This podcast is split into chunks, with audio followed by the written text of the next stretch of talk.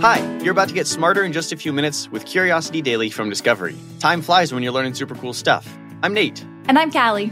If you're dropping in for the first time, welcome to Curiosity, where we aim to blow your mind by helping you to grow your mind. If you're a loyal listener, welcome back. Today, you'll learn about a newly discovered genetic link between high voices and high blood pressure, a mysterious new discovery behind some ancient Egyptian art, and about freshwater lying underneath the ocean floor. Without further ado, let's satisfy some curiosity. uh, Um, la, la, la, la. um, everything okay there, Callie? oh, I'm just testing my blood pressure. Aha, that okay. I I was thinking you're like uh, choking to death or something. Very funny. Kidding. You have a lovely voice. But okay, but really, what's going on? How are you testing your blood pressure by singing? Okay, um, I might be exaggerating just a little bit, but check this out. A team of researchers looked at voice recordings and genetic data from almost 13,000 people in Iceland and identified mutations in a gene called ABCC9 that influences how high or low a person's voice is. So that's like the world's biggest Icelandic playlist. But what does it have to do with blood pressure? I was hoping you'd ask that. So, by combing through all this data, they were able to zero in on common variants of ABCC9 that correlated with people having higher pitched voices. But here's the twist those same variants were also linked to higher blood pressure, which, as we all know, is a risk factor for heart issues. That's crazy. A, a higher pitched voice could signal higher blood pressure. What's the connection? The researchers think it has something to do with the gene's role in producing proteins called collagen and elastin. These proteins help make tissues stretchy and flexible throughout the body, including in our vocal cords and heart. Okay, I think I see that connection there, but maybe walk me through how that works. So the variants cause too much collagen and elastin, which makes vocal cords vibrate at higher frequencies for that squeaky, Mm, yes, yes, there's that lovely voice. but it also makes heart tissue stiffen up and malfunction. That's okay. That's a connection I never would have made, but it does make sense. So that isn't actually proven, but it's the hypothesis for lead researcher Rosa Gislater. She said this is the first solid evidence that a genetic variant truly affects voice pitch across the whole population. Past studies were tiny and only looked at a few families. So genetics shapes the way we sound, but what about the way we speak? You mean like the the way we say words? Right. Could genetics have anything to do with our like accents? Maybe. The team also investigated the genetics behind vowel sounds like ah and e. We know those sounds are shaped by culture and language. Like, uh, just because I'm part Danish, that doesn't mean I'm going to start speaking in a Danish accent. But there are some underlying genetics behind the shape of our vocal tract, which would absolutely influence the way words sound when they come out of our mouths. So Bjork's beautiful tones are both nature and nurture. And also my beautiful tones, right? Yes. Yeah. Hey. Anyway, the team said these genetic insights could help us better understand the entire vocal system and the disorders that affect it. And the genetic link between high vocal pitch and high blood pressure is really interesting. Is there a way to use that link as a diagnostic tool for blood pressure? Not currently. Their main focus was really on the genetics of the vocal system. Finding the connection between the higher pitch and blood pressure was just a happy accident. So happy it it, it makes me want to sing. Uh, that's it's really not necessary. Later, Fine. maybe later. Yeah, later. Later's good. Imagine a current day archaeologist trudging through the desert, heavy gear packed up tightly.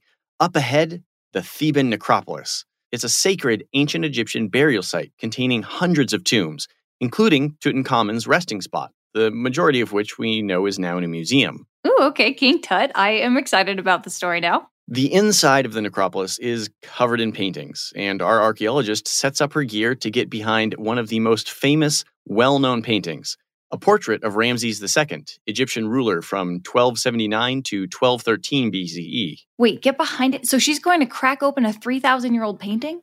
Did I mention that all that gear she's carrying is X ray machines?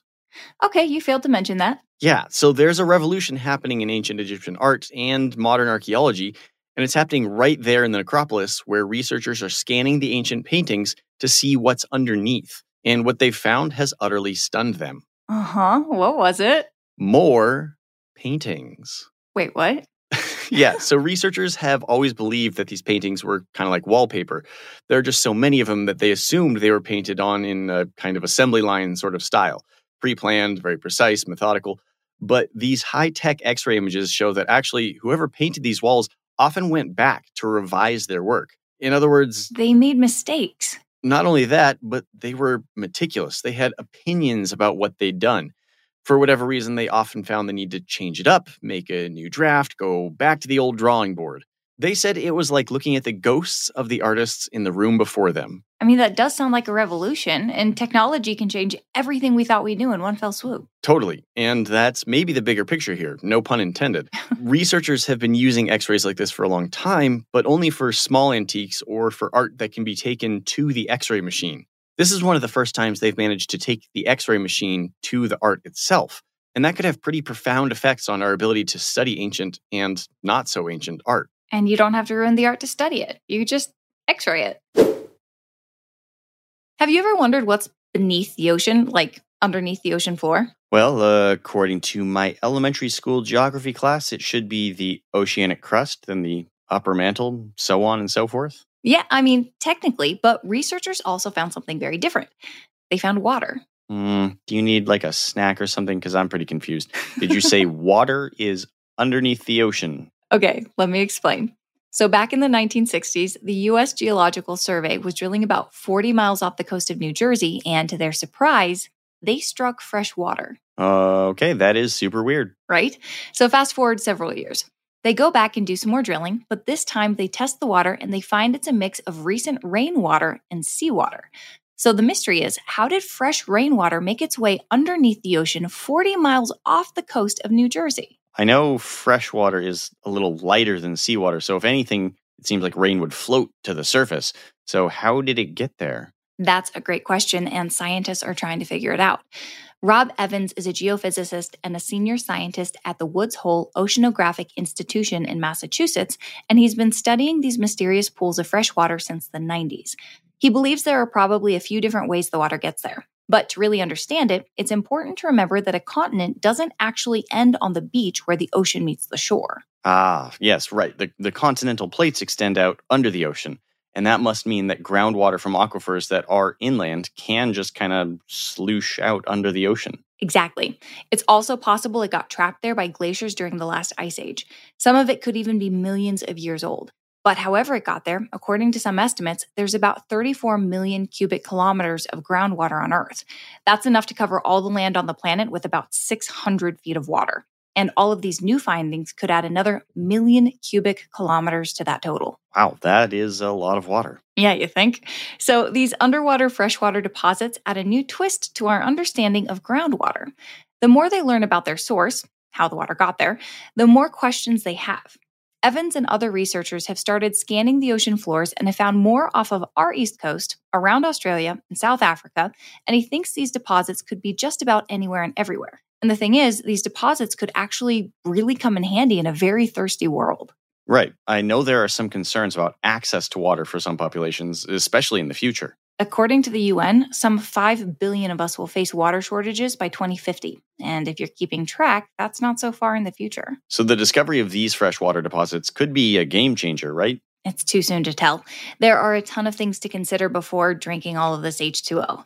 First of all, not all of it is totally fresh. Some of it is just slightly brackish, which means you can use it, but you have to remove the salt first. And that's super expensive and takes a lot of energy.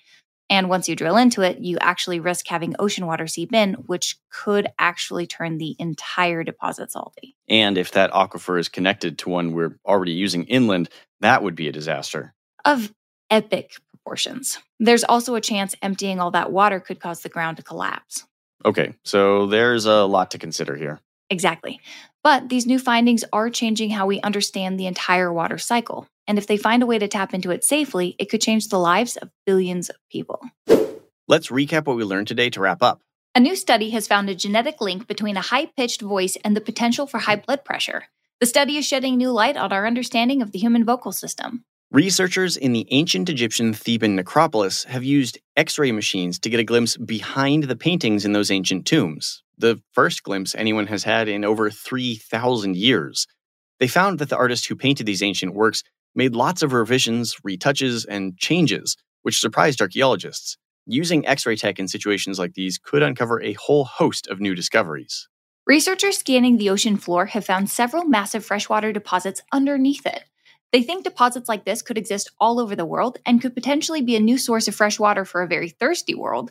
That is, if they can pump it out safely. Curiosity Daily is produced by Wheelhouse DNA for Discovery.